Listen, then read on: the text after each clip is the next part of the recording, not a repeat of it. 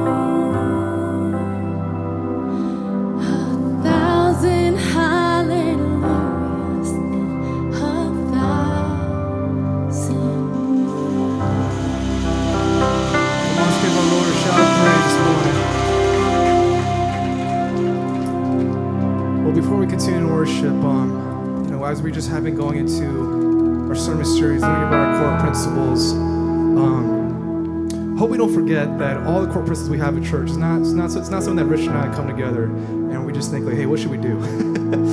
um, it's all from Scripture. It's all from the Word. And all of our core principles, the goal of them is that our church will reflect the gospel. The goal is that our church would exemplify what, what who Christ is, and what Christ has done within our community, within our cities, within our families, and we also within us. So, church, um, we're going to be singing a song called "I Speak Jesus," but I don't want us to sing it. I want us to declare this because this is the goal and mission of our church. We want to speak Jesus to everyone, to our to our families, to those who don't know Christ. If you don't know what our church um, vision statement is, it's share Christ and make disciples. And for us to share Christ, it's not something that you know we can just do in our mind. We actually have to declare His name.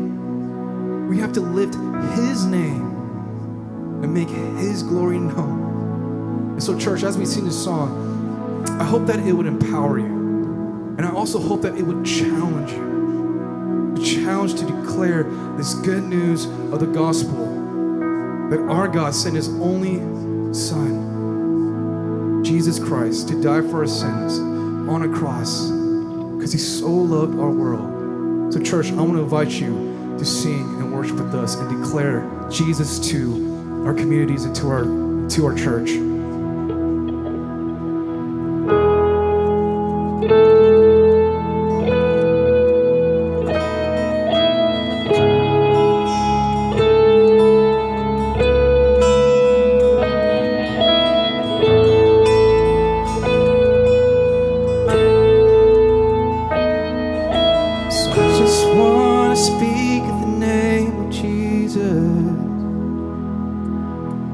Over every heart and every mind. Cause I know there's peace within your presence. I speak Jesus. Oh.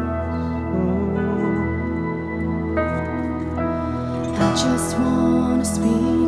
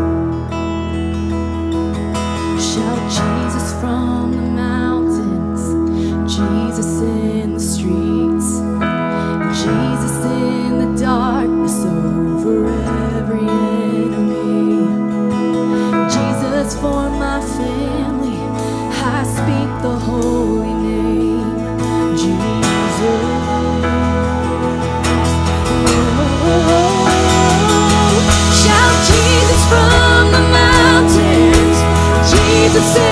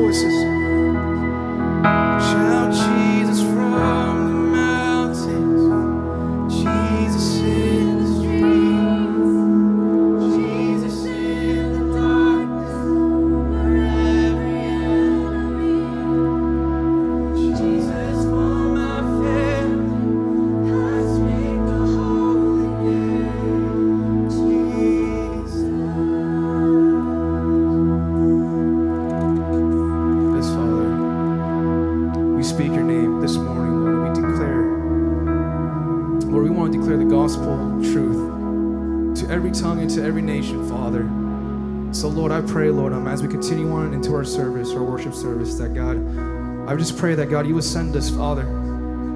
That God, we want to just learn. That God, we want we want to just talk about this, Father. God, I pray that God, um, we will live out this gospel in every single area of our lives, God. And I also pray, Lord, that God, um, as we just sang, Lord, you are Jehovah Shalom, the God of peace, Jehovah Rapha, the God who heals. And so, Lord, I just pray, Lord, for those in this room, Lord, who just feel broken and tired and hurt. Lord, I pray, Lord, that God, there is healing right now in this moment, Father. Because God, we're reminded that God, you are with us, that God, you have not abandoned us, Lord. And that God, there is this truth that can heal, that can satisfy us, Lord. And so, Lord, I pray, Lord, I pray that God, our hearts will believe in that truth this morning. Despite how how hard it may be, Father, whatever circumstance we have in our lives right now, Lord, I pray that God, we would surrender to you. That God, that we would moment right now, Lord. That God, there is a that truly us free. And I just pray that God, we will shout. God, we will declare this truth.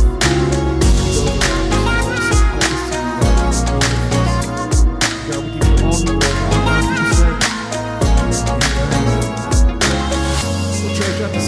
just as we see the piece of cards, we want to pass to one another as well. And so,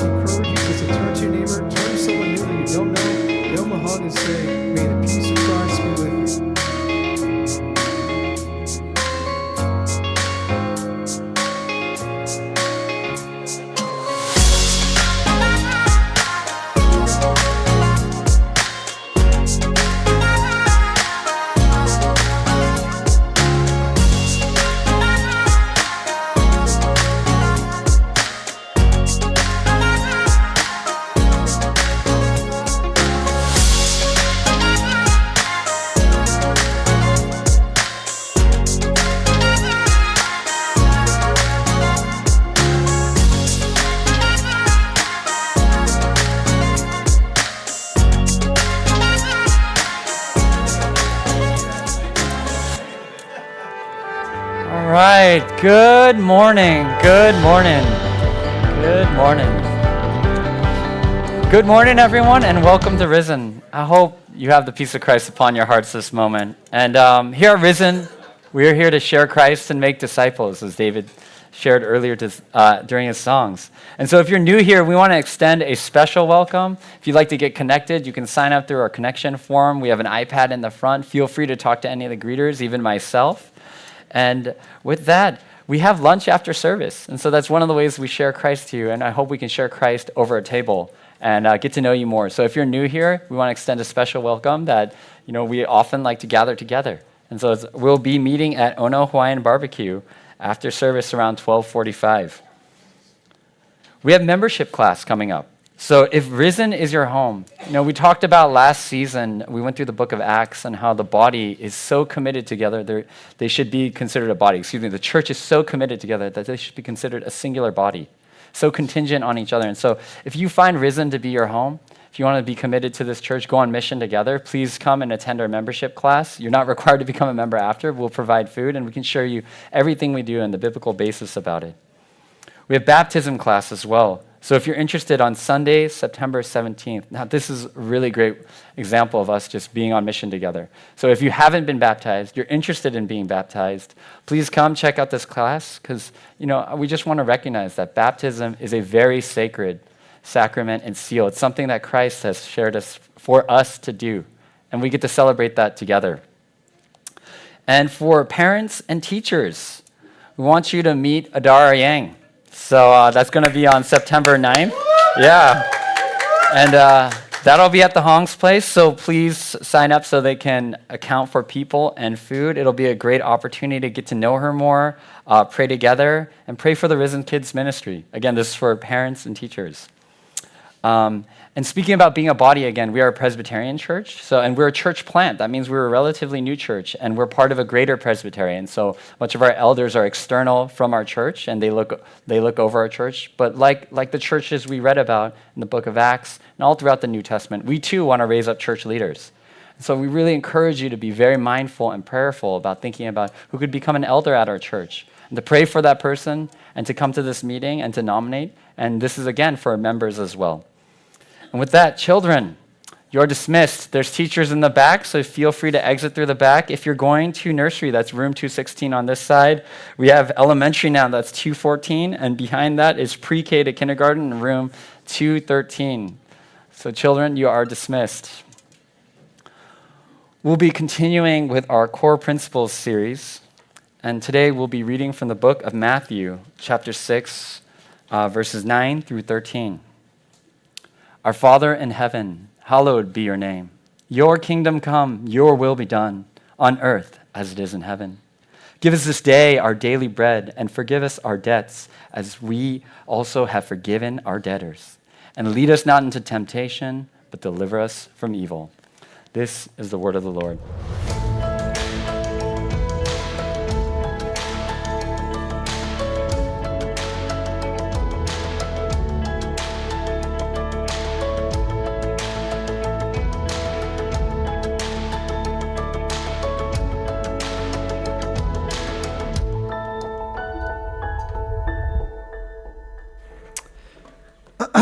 All right. Well, good morning, everyone, and it's good to see you all today. Um, I'm Pastor Rich, and so if this is your first time visiting us, I want to extend a special welcome to you to our church. Uh, please stick around. We all have a fellowship lobby out there to have some coffee and catch up with some of our members here. But as Ilbum said, we are continuing our sermon series through our core principles, and we're almost at the end of it. Just we got two left, right? Today and next Sunday. Uh, but today, what we're going to see is what the Bible says about your calling in life all right? Calling.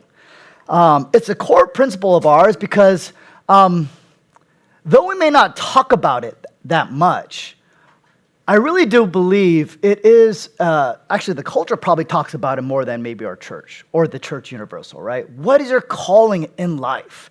Um, when we read the Bible, we see actually uh, Jesus and the apostles talking about calling. Most of it is, of course, we'll go into it, but I won't give it all away. But the three things that we're going to take a look at in regards to calling first, we're going to take a look at the context, okay? Um, you were born into a context, right? Uh, all of us here are a result of influences right? Nature and nurture, culture and societal. And so we're going to talk about how the context of the, the world that we came into, how that really influences us. Um, two, we're going to talk about then a balanced calling. And then lastly, we're going to talk about the redemption of our calling. So, first, let's talk about the context. you know, when we think about this idea of calling, um, we think of it along the lines of Steve Jobs. If you guys remember, um, I, don't, I mean, I was thinking about this the other day. I don't know one singular thing that has changed uh, the world to what it is today other than the iPhone. But um, Steve Jobs describes a person's calling as great work. That's what he said, right? And great work, according to Jobs, is something you truly love doing. He said, The only way to be truly satisfied in life is to do what you believe is great work and the only way to do great work is to love what you do. If you haven't found it yet, keep looking, don't settle.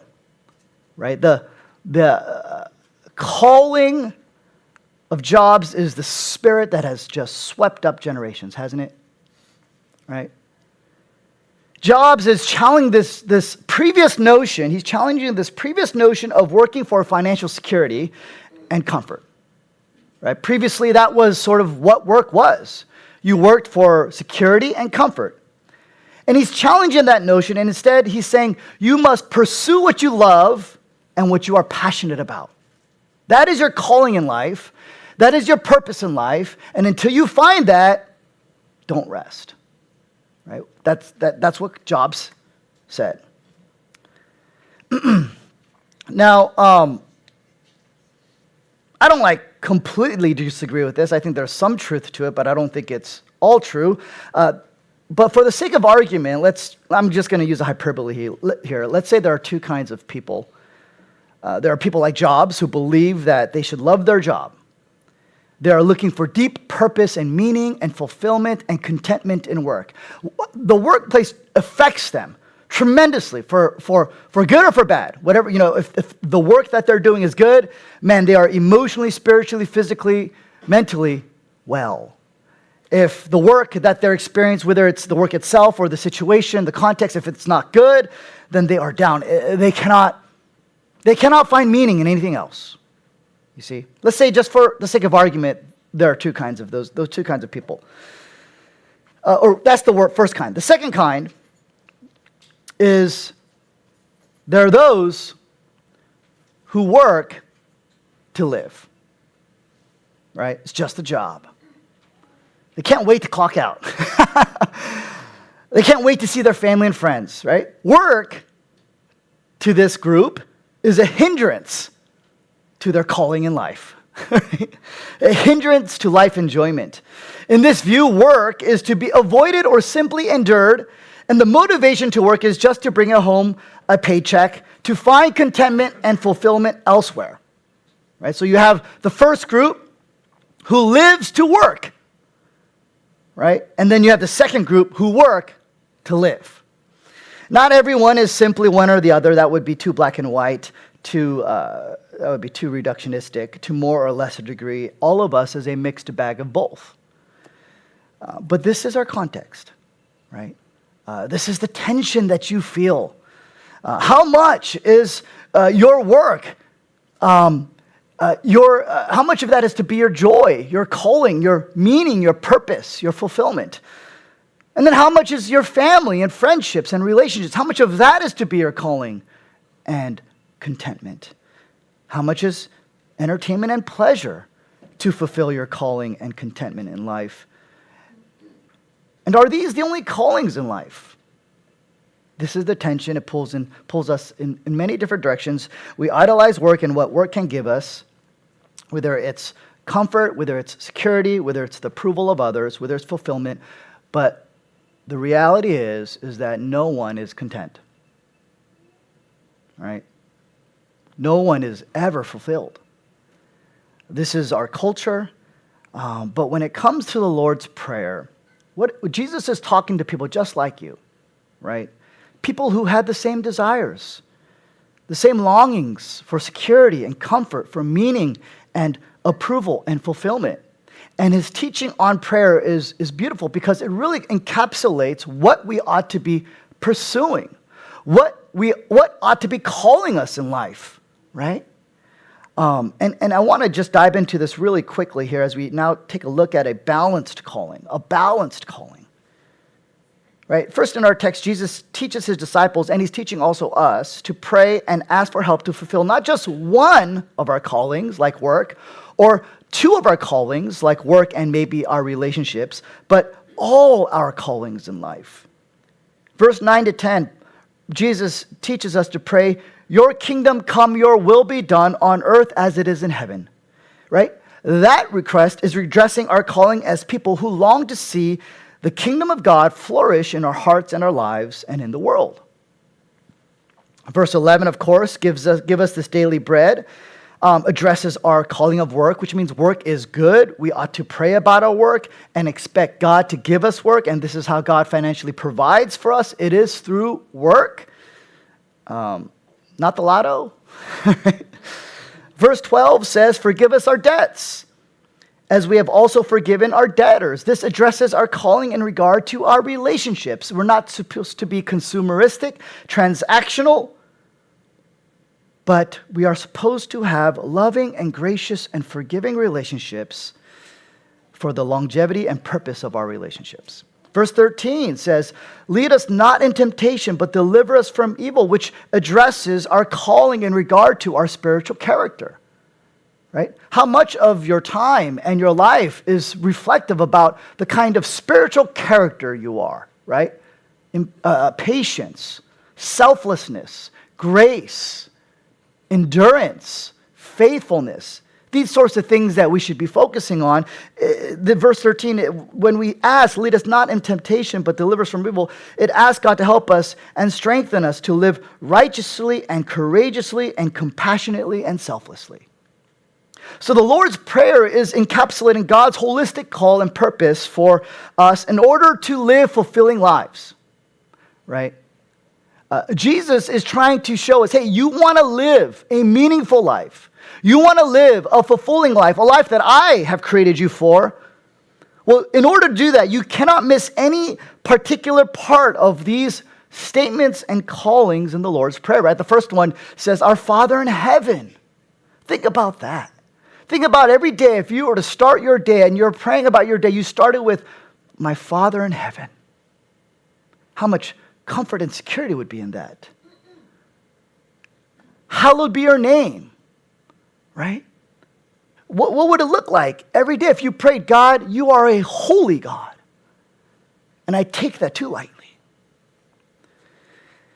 In other words, contrary to Steve Jobs or any other narrative out there, if we do want to find comfort, if we do want to find security, if we do want to find meaning and fulfillment, if we want to find love, then, then we have to live out the comprehensive calling of the Lord's Prayer.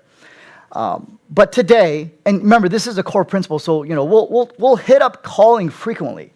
But right now, I just want to focus on verse 11. I want to focus on this prayer request, spend some time unpacking it.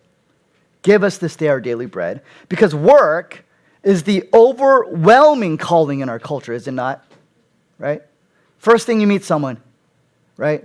They might not even ask your name. They might just ask, What do you do? you know what I'm saying? Oh, you, where's your family? They may not even ask about your family. They may just ask, Where do you work? You see, it's really imperative we get free. We have to get free from the falseness of this proportion and the false promises uh, that this uh, uh, promises in our lives if we want to experience joy and contentment in our calling. And in this one little sentence, give us this daily, daily bread, there is, there is so much. First, by allowing us, of course, to pray for our work, Jesus affirms the goodness of it. We ought to ask people to pray for our work. We spend, you know, 40 to 50 hours um, in the workplace throughout the week. That is a significant amount of time where we live our lives and how we're supposed to live for the glory of God.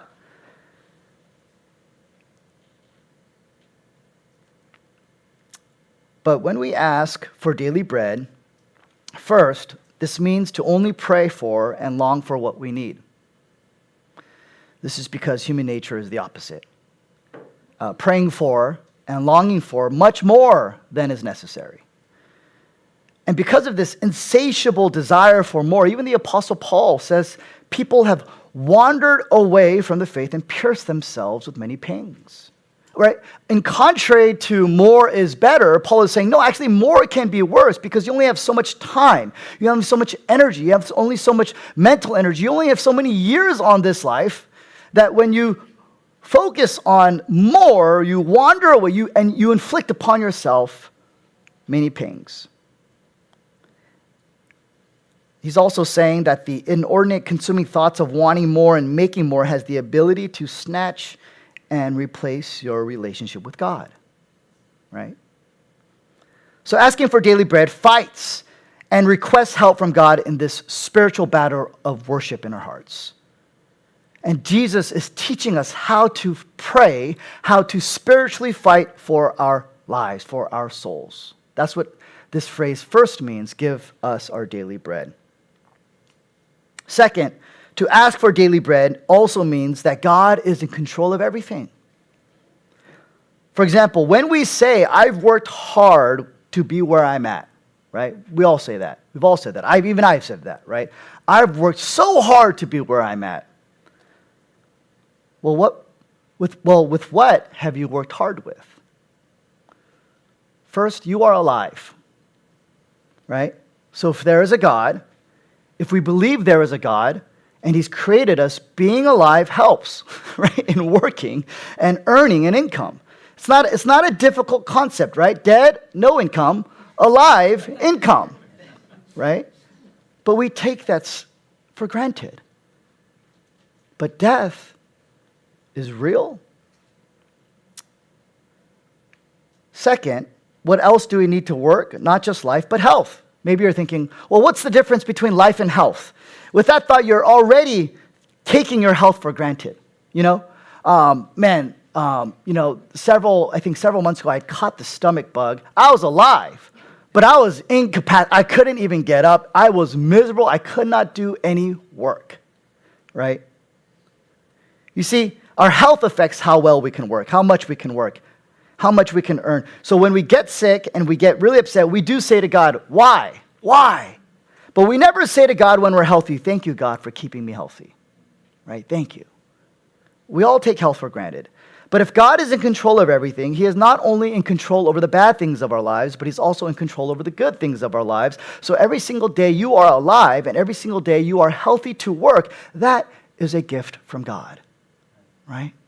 So before we get uh, to the point where we say, man, I, I have done all this, I have worked with, I've done so much, we have to think, thank you, God, for keeping me alive and healthy.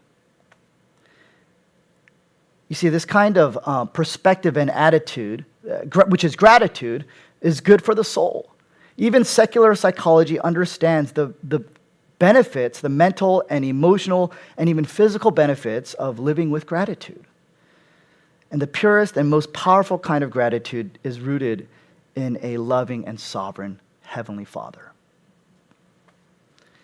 Lastly, the fact that this is one prayer request out of, uh, well, one prayer statement out of, I think, six, if we were to include um, our Heavenly Father, hallowed be his name.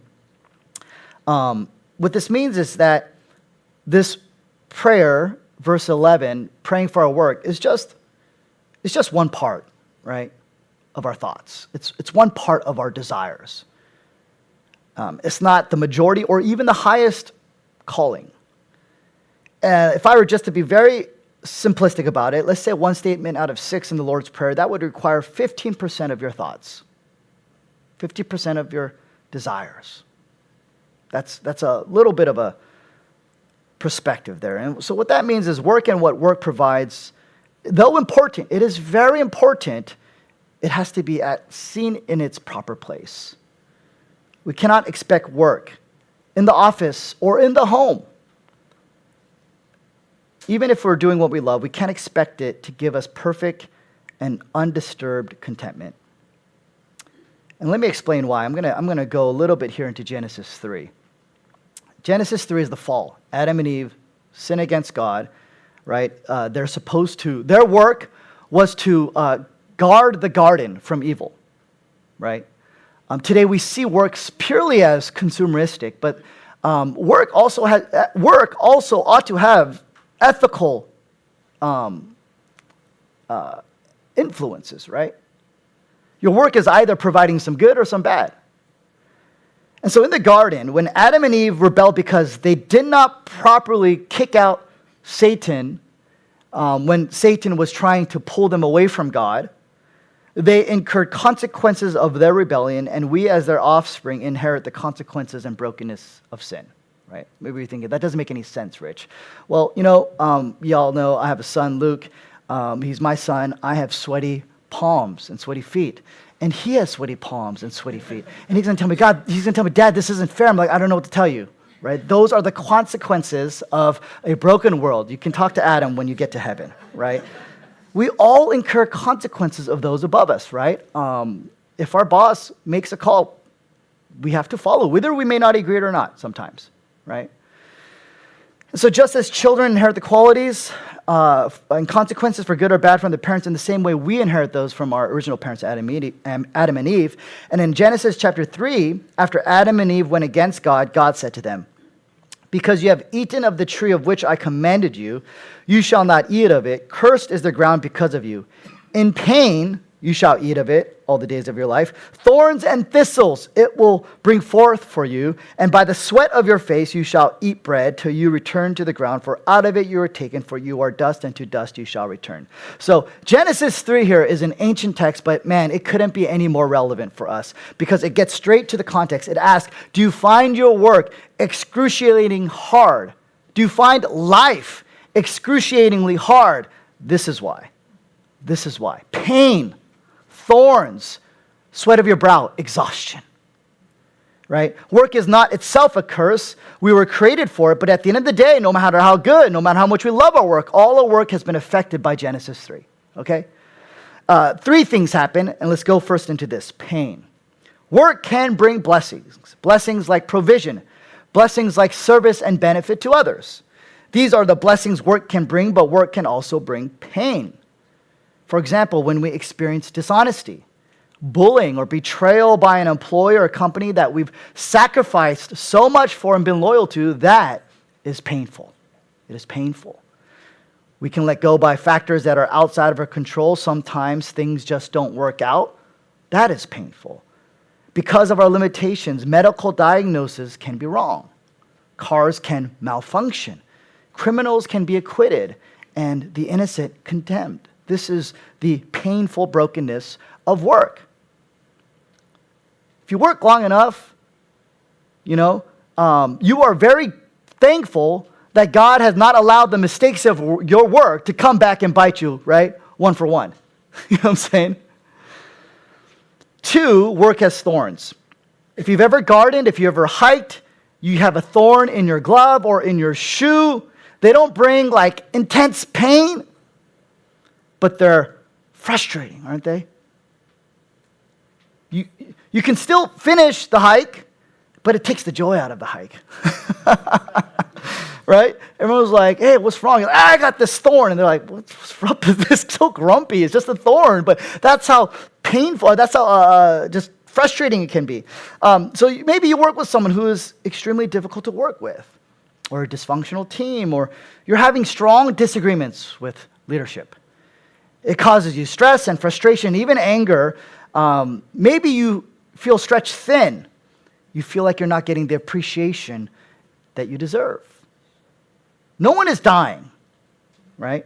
There's no legal, uh, sorry, there's no, uh, yeah, legal injustice happening. It's relative suffering. God is still providing. Things are still getting done. Everything is great besides this part. You're just experiencing the unavoidable reality of the thorns. Of the thorns. If you're a gardener and, and you think that you can garden without rodents, thorns, and weeds, then you don't understand the game. So, church, we can never eliminate all the thorns in our life and in our work, and Genesis tells us why. The fall is real. The fall is real. Sin is real. Francis Schaeffer said, We all live in the shadow of the fall. The shadow of the fall. Every workplace wants to promise you that you're going to live in the shadow of Eden. But in reality, you and I are all in the shadow of the fall. Uh, my wife, Jen, she's been at her job for eight years, um, but at the, at the company previously, uh, man, it was, it was rough, right? There was a point where she had to work 30 days straight so she would come to church and then she would have to go right back to work after church, you know? I was thinking, oh, this, I don't know if this is a good example to set as a pastor's wife. Um, but, right, like her team would text her at midnight. Text, right? Part of it is their fault, obviously, but part of it is also her fault for uh, people pleasing. She would respond to those texts at midnight, okay, right? But we started praying for a new work situation so that she could not only fulfill her calling to work, but also her other callings in life, right? The relationships, uh, being a daughter of God, spending time with Him, doing kingdom work. And so when she got a new job, when she, got, uh, when she first got there, she was ecstatic, of course, because the, the, the, the old job was pretty bad, um, which she should be because God had answered our prayers. But I sensed in the sort of over realizing, transposing of heaven onto this job, you know, uh, as if this job was going to uh, make everything perfect. And I, and I told her, hey, remember, it's not the promised land, right? It's going to have pain, it's going to have thorns.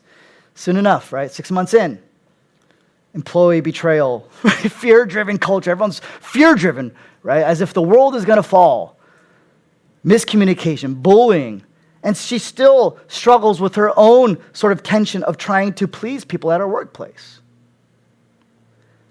You see, not just in our work are we going to experience thorns, but in our life also. No matter what stage of life you are in, whether you are single, married, or a parent, you don't just experience pain, you will also experience thorns, right? Um, I remember uh, when I was taking this marital family counseling class in seminary, uh, the professor would say the only people that want to be married are single. The only people that want to be single are married, right? The only people that want kids are married folk. The only people that don't want kids are the parents, right? What? Why? Why is there this sort of like, oh, regret? I shouldn't have. I should. Have. Because there was a misunderstanding of the thorns, the reality of thorns. Every stage of life, every workplace. Um, let's take out the last thing here it's the sweat of the brow, exhaustion. Let me share a personal example, right? Uh, for every sermon I preach, I spend about 15 to 20 hours, right, um, for a 35 minute sermon, okay? And I actually have more. I, I, I took a look last night. Um, if this sermon is like 10 pages, I have about 15 pages of material cut out, just trash, right? Sermon preparation right, is a lot of reading and writing and editing and praying. It's, it, is, it is tiring. You know, like I'm not like, I'm not, after a sermon read, I'm not like refreshed. You know what I'm saying? It's like, it's hard work. It's good work. I love being a pastor. I love being a preacher. It is one of the most rewarding things in life. I truly feel meant for it and called to it, but that does not make it easy. Sweat of the brow right? And so all of us here can relate to the exhaustion of work. I don't know if you're meant to be refreshed after a long, hard day of work. You know, if I come back uh, from the gym and I'm like, ah, I'm not that tired. Did I really work out? And so all of us can relate to the exhaustion of work, whether it's, um, once again, in the office or at home with the family. Um, I remember before I thought that, hey, you know, like if we have a kid, my job is flexible. I wouldn't mind like working around Luke and providing for him. And I was like, this is more difficult. this is more difficult than ministry. I really do believe that. That's when you know you're called. I guess for ministry is when you think taking care of your own child is harder, right? It's so hard. I was like, Jen, no, we just pay the daycare. It doesn't matter. like, um, and many of you spend long hours, right? whether it's on the computer, whether it's in meetings, you feel under the gun, you don't feel like you have enough time in the day, right? The house is a mess, there's laundry to do, kids to feed and wash. It's hard to be mentally and spiritually there for your spouse, your family. You love your kids, you would do anything for them, but once again, none of that makes it easy, right? It is tiring, selfless, and sacrificial work. So, on the one hand, the Lord's Prayer teaches us that work, uh, whether in the office or home, is always a part of our calling. On the other hand, Genesis 3 in the Lord's Prayer tells us because of the fall, because of the brokenness of the pain and the thorns and the exhaustion, we cannot find our sole meaning, our sole fulfillment, our highest comfort and security and calling in work. Or we will be perpetually frustrated and perpetually exhausted. No matter where we are, no matter what we are doing. So, this brings us to the last point the redemption of our calling. Now, the fact that the first petition in the Lord's Prayer is, Your kingdom come, your will be done, that implies that Jesus is the king of our lives, not our boss, not the bottom line, not the stock market, right? Jesus. And so, for Jesus to be king in your life, this means that he is the most in what you love, in what you worship, in what you think about, in what you value and cherish. If he is not the king of your life and what you value the most and cherish the most, then something else is ruling over you. Okay?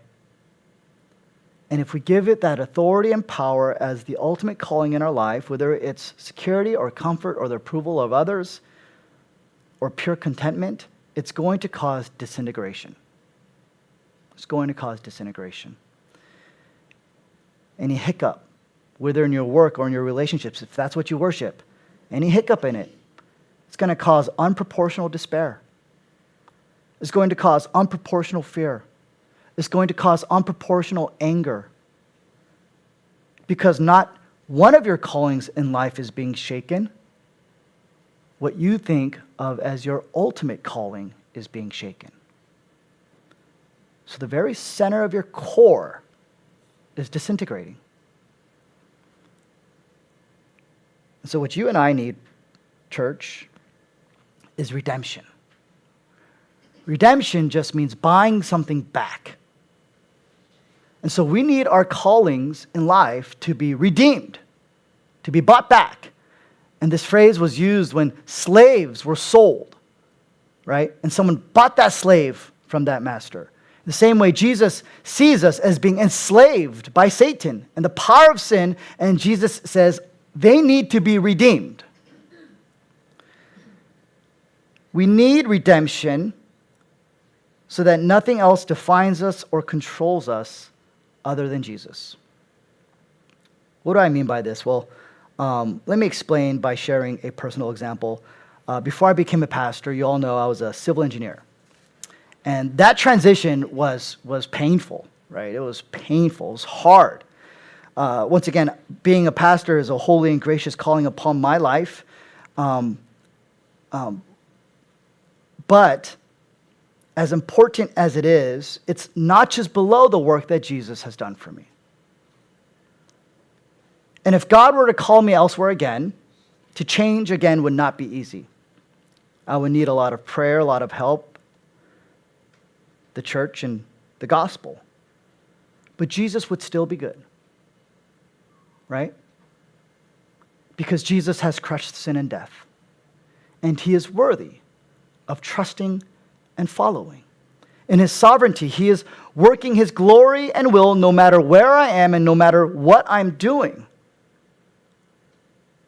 The kingdom and Jesus the King dictates and defines, right, the stability of all my callings. And, church, this is your ultimate calling. Your ultimate identity and your ultimate purpose, your ultimate significance and your ultimate boasting, right? Your ultimate boasting is not, is not your career. It really isn't. It's the sweet relationship you have with Jesus. There is nothing greater than being secured and defined and affirmed by the unbreakable love and affirmation and valuing and comfort and security you can find in Jesus. Everything must come second to this, or you will miss your ultimate calling in life.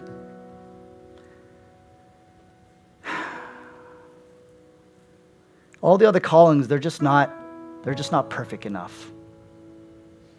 They're not satisfying enough. They are what uh, the prophets of the Old Testament would call broken cisterns that we pour water in that, that continues to leak out. No, all your other callings in life have to stand on your ultimate calling as God's beloved son and daughter in his kingdom. This is what makes you secure and worthy. And Paul says, not defeated. I don't know, sometimes when I feel like I'm not doing well as a pastor, I feel defeated. I feel like a failure. I feel like a loser. And Paul says, no, you are more than a what? Conqueror. In, in Romans chapter 8, I'm just going to end by reading this. He is talking to people who are experiencing the thorns and the pain and the exhaustion of life. And he says, What then shall we say to these things? If God is for us, who can be against us? He who did not spare his own son, but gave him up for us all, how will he not also with him graciously give us all things? Right? He's talking to people who are struggling with security. Who shall bring any charge against God's elect? It is God who justifies. He is talking to people who are struggling with approval. Who is to condemn? Christ Jesus is the one who died, more than that, who was raised, who is at the right hand of God, who is interceding for us. Who shall separate us from the love of Christ? He is talking to people who feel hopeless. Shall tribulation, or distress, or persecution, or famine, or nakedness, or danger, or sword, as it is written. He is talking to people now who are being persecuted for their faith. For your sake, we are being killed all the day long. We are regarded as sheep to be slaughtered. Paul says, No, in all these things, we are more than conquerors. Through him who loved us. For I am sure that neither death, nor life, nor angels, nor rulers, right? nor things present, nor things to come, nor powers, nor height, nor depth, nor anything else, in all, no, nothing supernatural, nothing physical, nothing in creation will be able to separate us from the love of God in Christ Jesus our Lord. Church, if that is your ultimate calling, your foundation that you stand on, then, then you can endure the hiccups and the pain and the thorns and the exhaustion of the small other callings in your life. Let's pray. Heavenly Father, you are our Heavenly Father. We are not orphans. We may have broken families. We may have pain from our upbringing, but you still are our Heavenly Father. Which means that we are children and we find tremendous rest, tremendous comfort, tremendous peace and safety in your arms. Hallowed be your name. You are a holy God. You are majestic. You are righteous. You are perfect. And we are sinners. And we take too lightly, too flippantly, your holiness.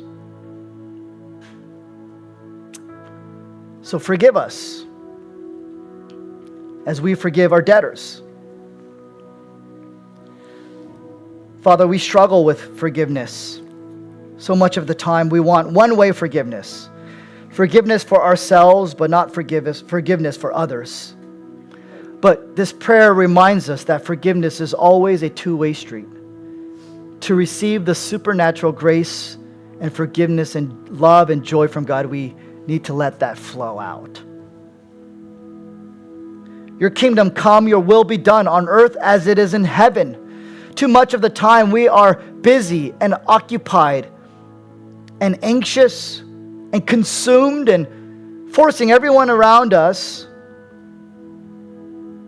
to be a part of our own kingdom building that which is temporal, that which is broken, that which is fleeting, that which is unsatisfying. And we long for heaven. Oh man, we long for a kingdom without pain, without thorns, without exhaustion. We long to see your face, and right now, this life, our lives, is just a blip. Just a blip, such a short time compared to eternity. But during that time that we are here, would you help us to go on mission to share Christ and make disciples?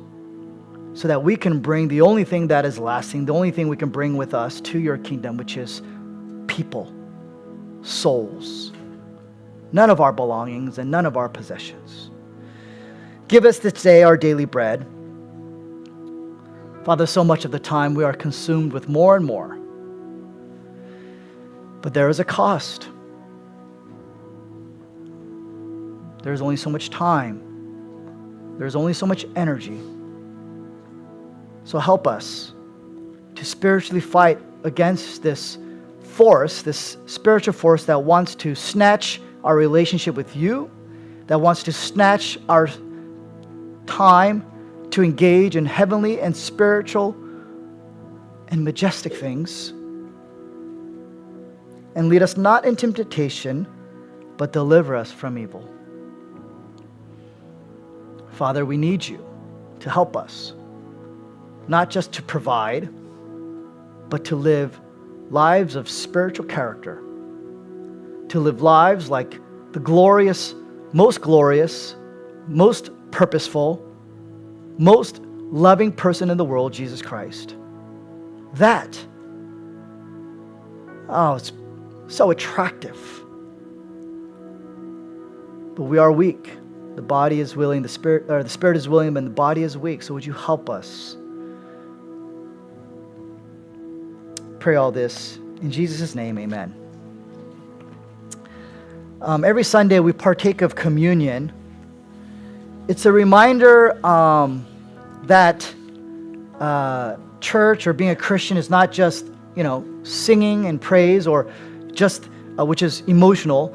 It's not just intellectual, like listening to a sermon. It is also deeply relational. Um, God, I mean, you know, if you eat a meal, um, you're eating someone, eating with someone. If it's regular, it's with your friend.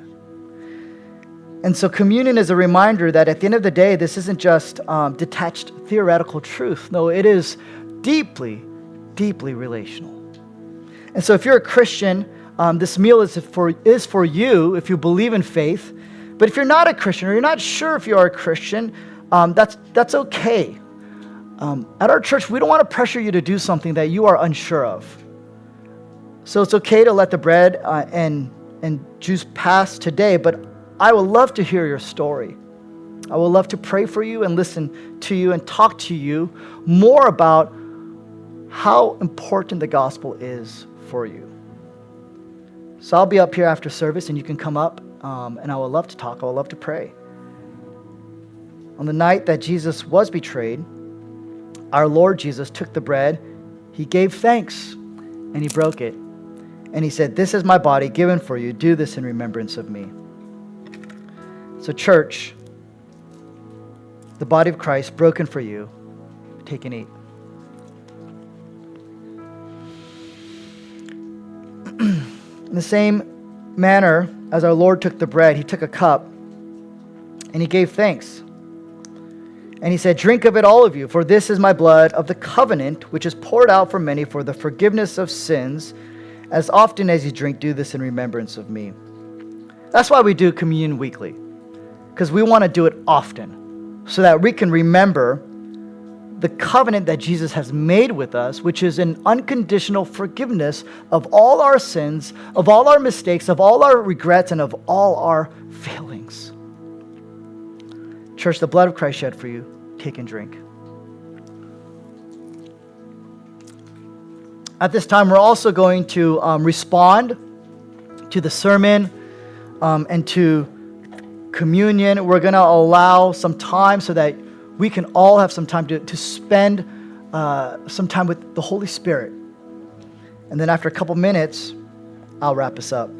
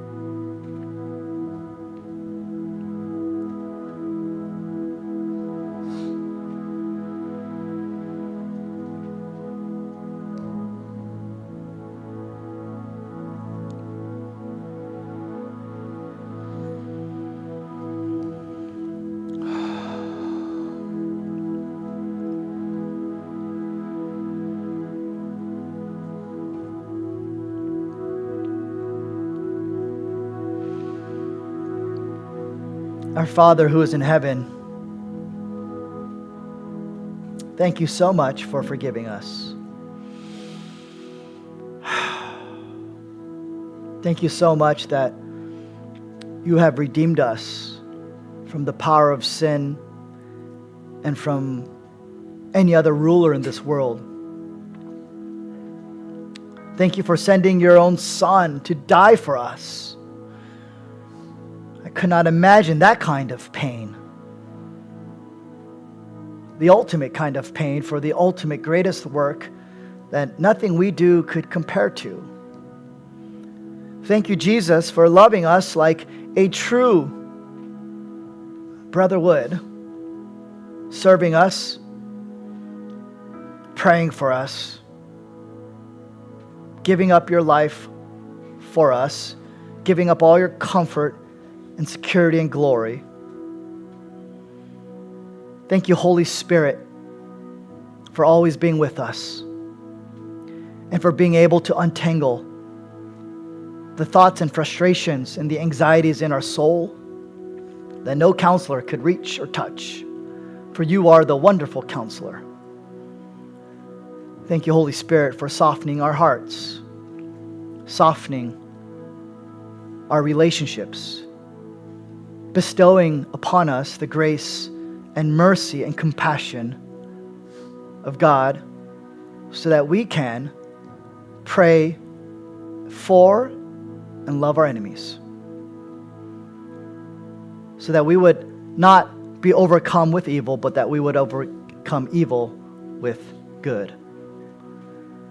Thank you so much for giving access to all the blessings and privileges of being in your kingdom. We pray this in Jesus' name, amen. Um, one of the other things we do as we respond to just God's word is we, we collect an offering.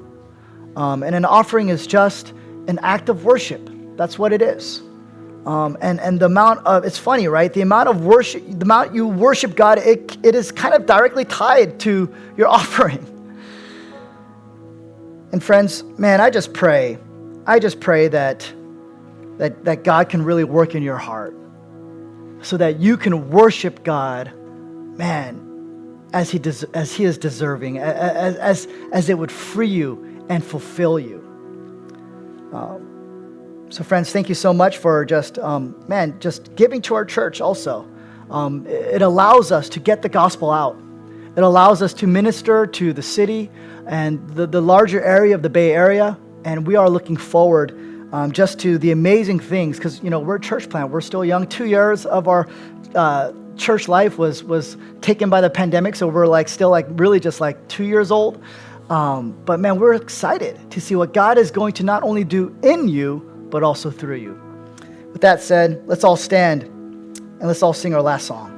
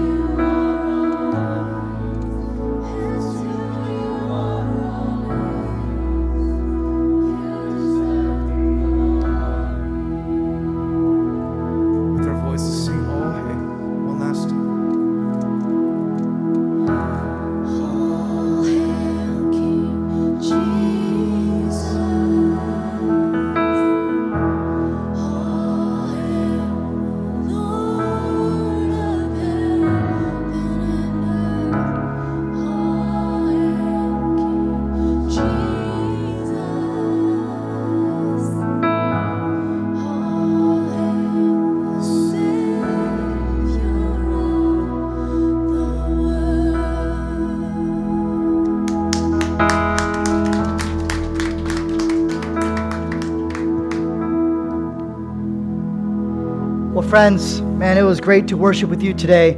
Um, we're going to end the service by receiving the benediction, which is just a Latin word for blessing. It comes from Hebrews chapter 13. Now may the God of peace, who brought again from the dead our Lord Jesus, the great shepherd of the sheep, by the blood of the eternal covenant, equip you with everything good, that you may do his will, working in us that which is pleasing in his sight, through Jesus Christ, to whom be glory forever and ever. Amen. Go in peace.